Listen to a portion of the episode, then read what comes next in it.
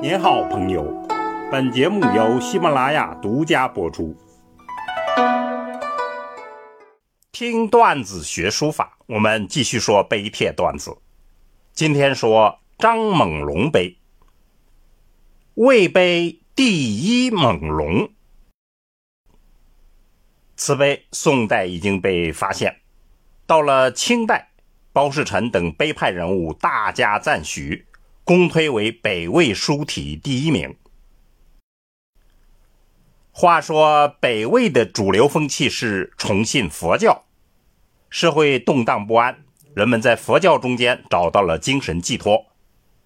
而同时呢，孝文帝推行汉化政策，主张改革，促进了社会发展。正是在此背景之下，鲁郡太守张猛龙兴办学校。人们为了歌颂他的功德，就立了此碑。我们来看碑文：“君会猛龙，字神炯，南阳白水人也。此君名字叫猛龙，字叫神炯，是南阳郡白水县人。其师族分兴，源流所出。”故以背详事录，不复具载。就是说，他的师族分支兴起，源流所出，过去已经详细的记录在传世的谱录里了，这里就不具体记载了。下来缺几个字，盛。翁玉与帝皇之始，意思就是说，张氏一族兴盛。根深叶茂，是从三皇五帝就开始了。德兴下来缺两个字，要相于诸鸟之间，就是德兴璀璨，意思就是他们的品德非常好。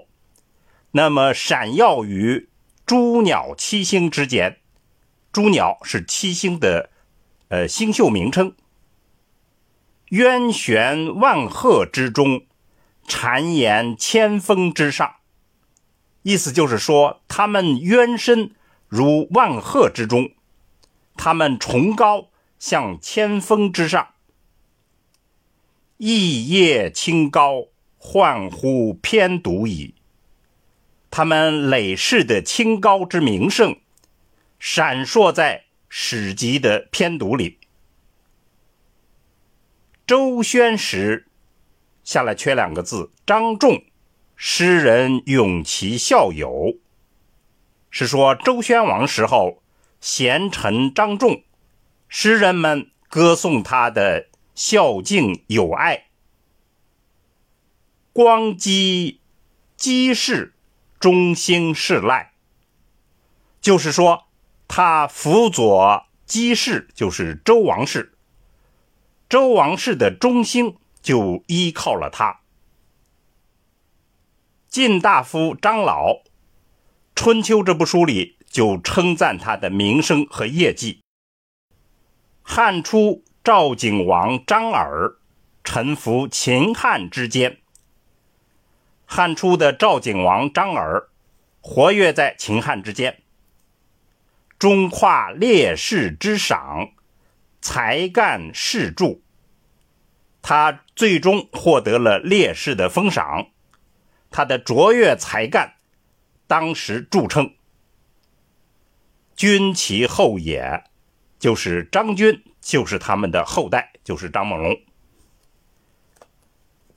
那么下来就讲张猛龙如何孝顺、品质好，当了郡太守以后如何兴办学校。再下来，照例是有一首赞词。此碑呢，文章比较长，文辞华美铺张。碑音就全部刊刻了出资人的官职姓名，前后用了四年时间才刻成。在清朝的碑学热潮中间，张猛龙碑就公推为北魏书体第一。当时的杨守敬说他是潇洒古淡，奇正相生。更有康有为认为他是正体变态之宗，就是说他开了楷书形态变化的先河，其实就意味着他开启了唐楷的风气。具体来看的话，笔法上方笔为主，果敢迅疾，意趣横生；圆笔呢，也是凝重端稳，气势雄强。它的点画不是左倾就是右侧，横竖画呢雄浑厚重。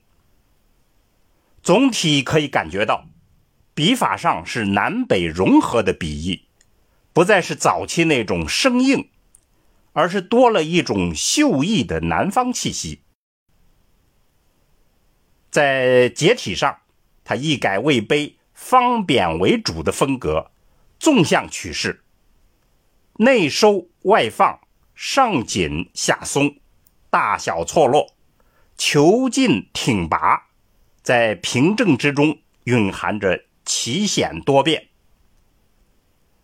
在章法上，行距大于字距，有极强的跃动感、韵律感。张猛龙碑实为唐楷鉴定了基础，历代的书法变革创新。都是从此碑汲取灵感，请大家仔细辨析其中的变革意味。好，听段子学书法，我们下次再见。